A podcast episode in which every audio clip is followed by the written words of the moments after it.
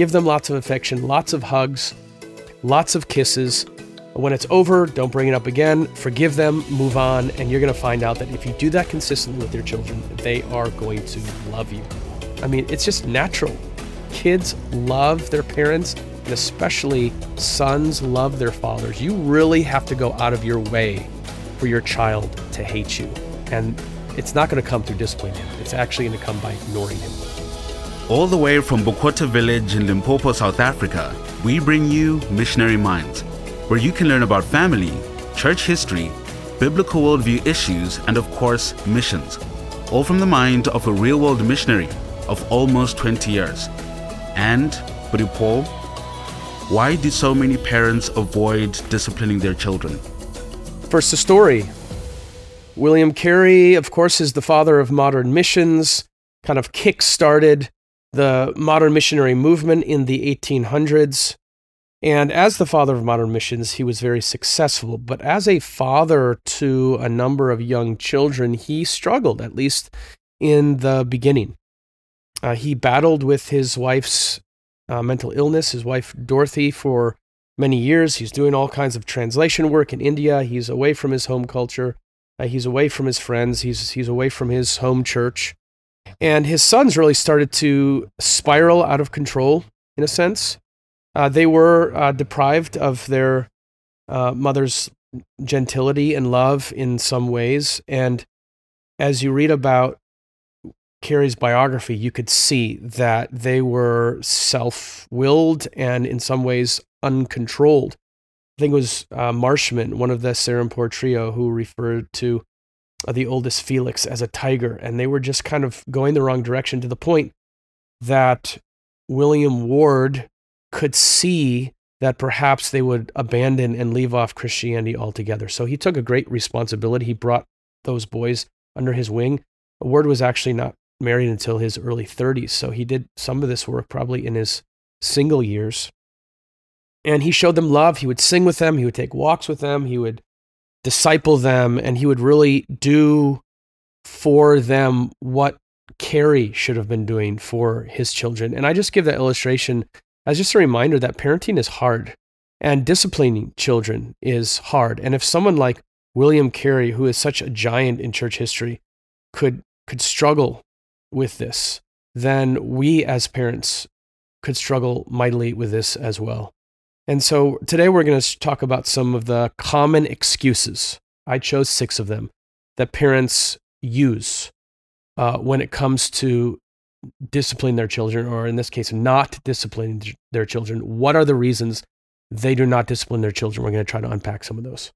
Thank you for that introduction, brother. And as you speak about people like William Carey, such a respectable man in terms of all he accomplished. And we were discussing this a few days ago that we want to approach the subject with humility. You prayed right before this because, in one sense, none of us are capable of the task, none of us are worthy of the task. And God has such a high standard. Um, but we want to be able to look at these things carefully and through the lens of scripture and to take away how best to glorify God with our lives, especially in this arena. So, what would the first one be? First one I jotted down was this I can't bear to hear my child cry. Uh, you think of uh, Solomon anticipating this excuse. This is Proverbs 19:18. This is actually the King James. Chasten thy son while there is hope, and let not thy son spare for his crying. Uh, in other words, it would be better to endure the crying of your child in their younger years than having to cry yourself and seeing their tears in their adult years because of a life of sin that they've lived. And this makes me think of the story in Numbers, uh, an amazing story of we think about Phineas. But what happens is they are worshiping false gods. God comes in and says, You need to hang the leaders of Israel because they've gone after Baal. And while these bodies are literally dangling in the noonday sun, and as the people of Israel are, are weeping because of their sin, here you have uh, a young man, and we're actually given his name, we're given the young lady's name, and you're given the father's of both of them, which I think is amazing as well. Uh, the name is Zimri and Cozbi.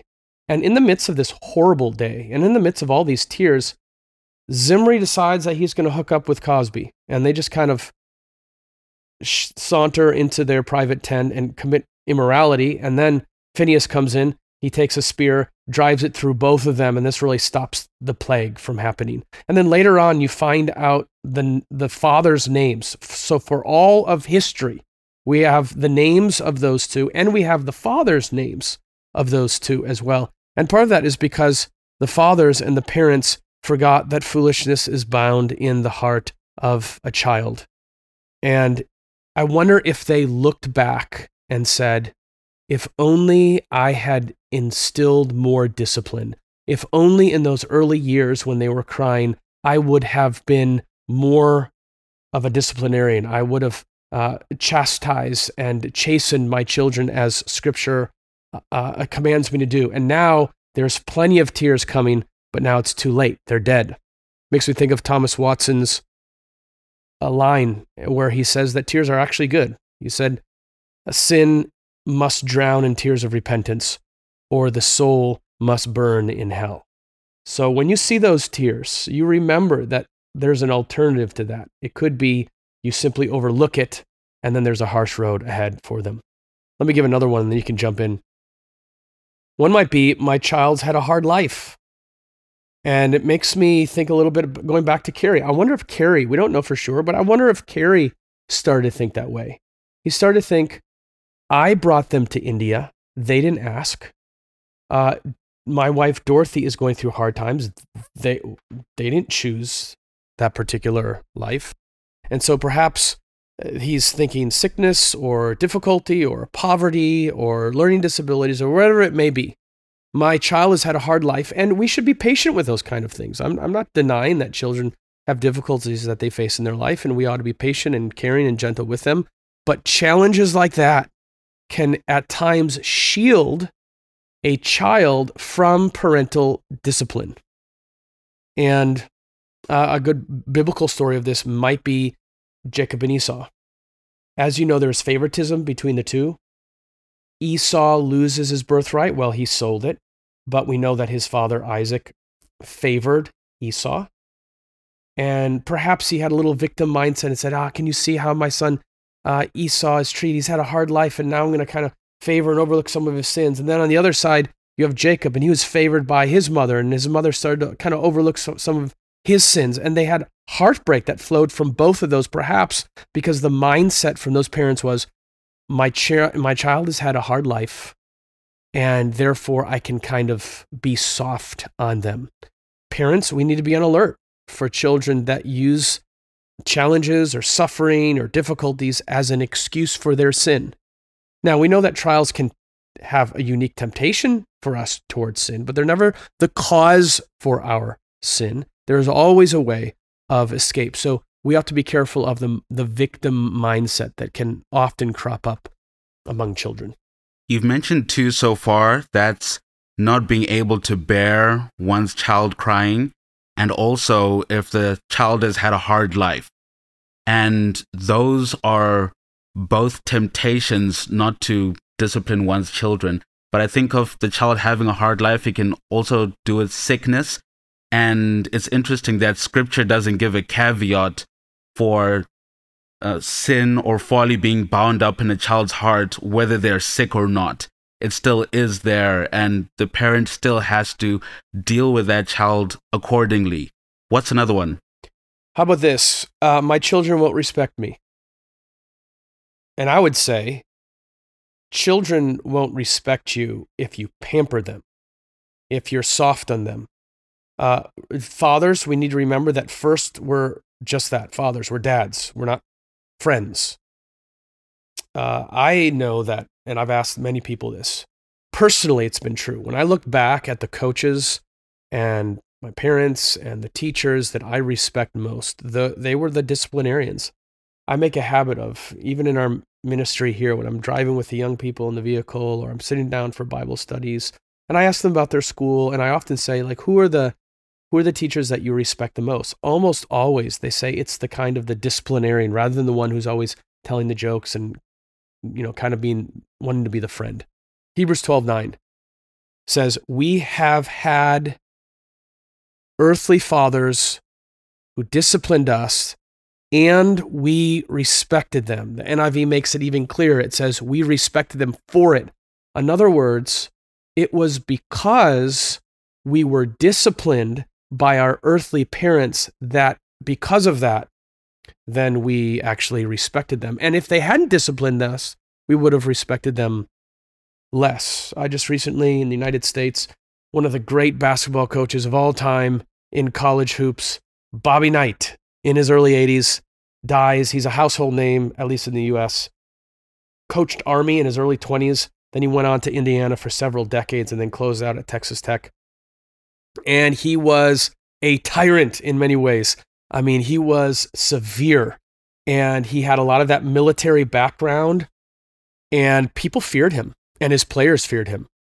But try to find players who had a greater love and respect for a coach than the players of Bobby Knight. I mean, you saw people coming to his funeral and pouring out uh, words of gratitude uh, upon his death. These are grown men who have been out of basketball for decades, gray hair, with tears in their eyes because they had such a respect for Bobby Knight because they knew that he had their best interest. He knew that uh, his greatest goal was not to be their friend. He had a certain standard that he demanded of his of his players, and so no one respects a pushover. It makes me think of, uh, you know, one of David's sons that that lost respect for his father because David would never raise a finger to discipline him. 1 Kings 1 6. His father had never at any time displeased him, that is his son. Why have you done this so? I don't I don't want to say it's all positive affirmation. It's all words of um, plus signs and no negative signs. I don't want to say anything negative. And I think in the end, it's actually going to be the reverse of what you think. You think they're going to love you more. In the end, I think they're actually going to respect you less. As you're speaking, it's took me back. I try to think back to some of my teachers from early days. There are three teachers which stick out. Grade three teacher, Miss Bates, and it says something that I remember her because my memory is so awful many times. And then there was my Shona teacher in high school and my grade seven teacher. I remember them all because of what disciplinarians they were. And I respect them more now because being on the other side, I see what a fool I was when I was younger. And same goes for my father. He was the most respected man in the Katunga family to an extent. Justin decided you better get your act straight.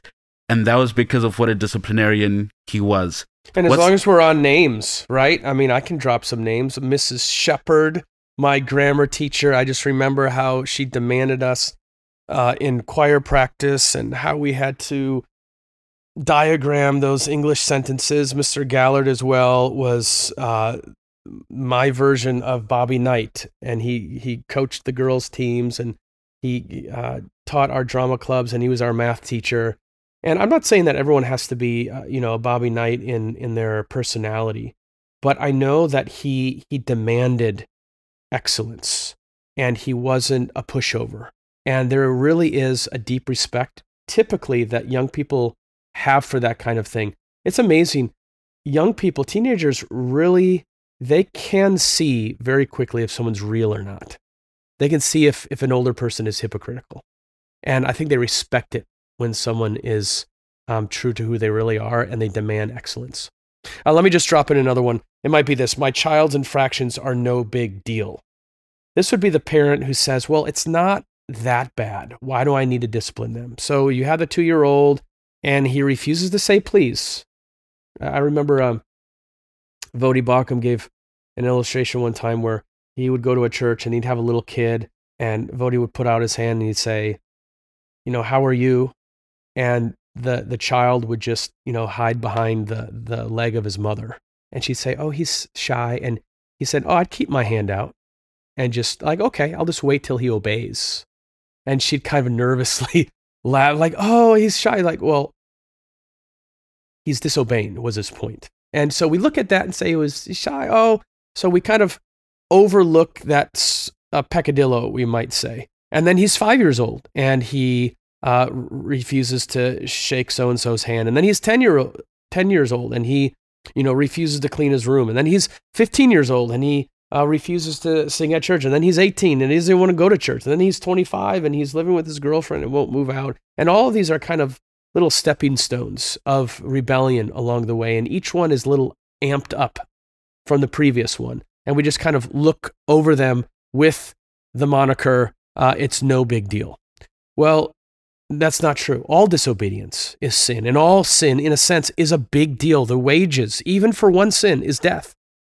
And that's why parents need to discipline their children speedily. They need to discipline them thoroughly. I can't tell you how many times in our home, we have eight children, and we're all sitting together. I mean, even last night, my wife was gone in town for the full day, and I was doing my other thing. And so we all came together in uh, one of the children's rooms, and we just all lot, laid down on the floor and just talked. And it was fantastic. We laughed and we gave each other back rubs and we ate, and it was just a wonderful time. And then, inevitably, when little kids are going to do something wrong, and you're internally you're thinking i don't want to ruin this vibe there's a great mojo going on in this room i don't want to ruin this and then you think i've got to deal with it i can't overlook it now i'm not saying every time you deal with it is got to be uh, some kind of corporal punishment it might be a gentle word it might be a rebuke but oftentimes it's one of us has to take the child Take him gently out to another room, sit him down, talk to him, or discipline. And that's important. Proverbs 23 14. Thou shalt beat him with the rod and shalt deliver his soul from hell. That's the King James. And it seems to us that Solomon is saying if discipline intimidates you, consider the alternative. There is a word at the end of that verse. It says hell. Let me give another one. Uh, my child will hate me. Oh, just think, oh, if I discipline my child, he's going to be angry with me. I've actually found the opposite to be the case. I've often found the love meter, if I can put it that way, increases uh, when I discipline my children. I think our children will actually love us more if we discipline him, and of course, discipline him in love. Proverbs 29 17. Discipline your son, and he will give you rest. He will give delight to your heart. And we see the story of Eli. He refuses to discipline his sons, Hophni and Phineas, and they cause all kinds of problems. And in the end, they meet a terrible death. Now, this doesn't mean that we have to discipline our children harshly. Not at all. How many adults do we see that are embittered at their parents because their parents were too severe with them? And so the New Testament warns us of this. Uh, the passage in uh, Colossians 3:21, Ephesians 6:4, fathers don't provoke your children to anger. The Colossians passage adds to that so that he won't be discouraged. In other words, don't irritate, don't, don't provoke them, don't embitter them, don't poke them, uh, in a sense. It's going to lead to resentment. It's going to lead to resentment because they're going to say, either, you know, everything I do, I can't satisfy them. They're never happy. Or they're just going to think I'm worthless, I'm trash, I'm nothing, I'm unskilled, I'm not good at anything. No, neither of those are good options. So hug your kids, give them lots of affection, lots of hugs, lots of kisses. When it's over, don't bring it up again. Forgive them, move on, and you're going to find out that if you do that consistently with your children, they are going to love you. I've heard someone say, uh, parents, especially a father, really has to try hard. I mean, it's just natural. Kids love their parents and especially sons love their fathers, you really have to go out of your way for your child to hate you. And it's not going to come through disciplining him, it's actually going to come by ignoring him.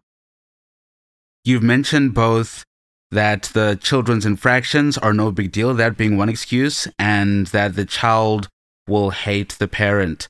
Just to put it back a bit, uh, when you say the infractions are no big deal, especially the ones that seem minor. Could you comment a little on when parents give their children countdowns? Do you have any thoughts on that? Yeah, there's actually an excellent book called, here's the title something like Don't Make Me Count to Three. That's the name of the book. And it's just highlighting the bad parenting that we do as parents. Because if we allow delayed obedience, we're really allowing, allowing disobedience. So, delayed obedience is disobedience. We are sinners. So, we're always going to go as far as we possibly can. And so, what you're going to find, not only counting to three, but then the children are going to quickly learn I don't have to I don't have to obey until my father like throws a chair across the room or until he starts screaming. Like then I'm going to know he's really serious. But if he just simply tells me, go in your room and do your homework, well, I don't have to obey that. And you're really teaching them disobedience. So demand obedience right away, all the way, and with a good attitude every day. I've actually seen you and Sissy Melinda practicing this when a child is acting up. And obviously, in my inexperience, I'm tempted to just be like, okay, maybe a little more grace. But both of you are just like, okay, he needs a reminder now. And off to uh, discipline or to, to, to speak to him in private. And, and it's hard. I mean, we mm. failed sometimes. You know, there's been times where they've disobeyed. And I thought, if it's obvious, he knows I can't overlook this. But sometimes you pretend you didn't see it. Well, you saw it. But you know if you see it, you have to deal with it and you're tired or you're busy. And that's why it's so important for parents to be together. That's why this feminist satanic lie that says all you really need is a mama. You know, all the bike needs is one wheel. Look, if the father passes away or there's unusual circumstances, uh, we we sympathize with those people. But God has designed the home to have two parents because they're helping each other in the task. Where the other parent will say, "Come on, we got to do it," or the one is their hands are busy in the cooking dough, and the other one comes in and says, "I'll take care of it." It's so important for both of those parents together to be on the same page. One thinks, "Oh, he doesn't need to be disciplined." The other one thinks, "Absolutely. Wow, you have to really work on that in closed behind closed doors so that you have the same mindset when little Johnny should be disciplined or not. Mm. Please give us the next one. All right, discipline isn't loving. Uh, how can you discipline? I actually love my child. I can see that you hate your child because you are always disciplining them. Well, no one loves his sons and daughters more than God Almighty. God is love. He loves his children a billion times more than the dearest mother could ever love her dearest son. And we know that God, who is love and loves his children, disciplines his children. Uh, Hebrews 12, 6. The Lord disciplines the one he loves. So when a parent refuses to discipline his children, uh, uh they say out of love, not true. They actually hate their child. Uh, they're like the, the crowd that sees the, the blind man. He's walking down the road and he's got his little stick and he's about to go over the end. And we say, well, we don't want to warn him because he might be angry with us. We don't say anything. No, you didn't love that man. You hated that man. Proverbs 13 24. Whoever spares the rod hates his son. Thanks for that, brother. And so you've given us six excuses. My child has had a hard life. I can't bear to see my child cry. My children won't respect me. My child's infractions are no big deal my child will hate me, and discipline isn't loving. Any closing remarks? Well, one of my favorite Puritan quotes, the, they used to say that if a parent refuses to use the rod on their children, God may use their children as a rod upon them. So let us, as parents, strive to follow the biblical commands and carry out loving discipline upon our children. God may use their children as a rod upon them. What a humbling rebuke. And what a treat, Mfundisi. To our audience, if you've enjoyed this podcast, please be sure to rate it and subscribe to keep posted with more upcoming content.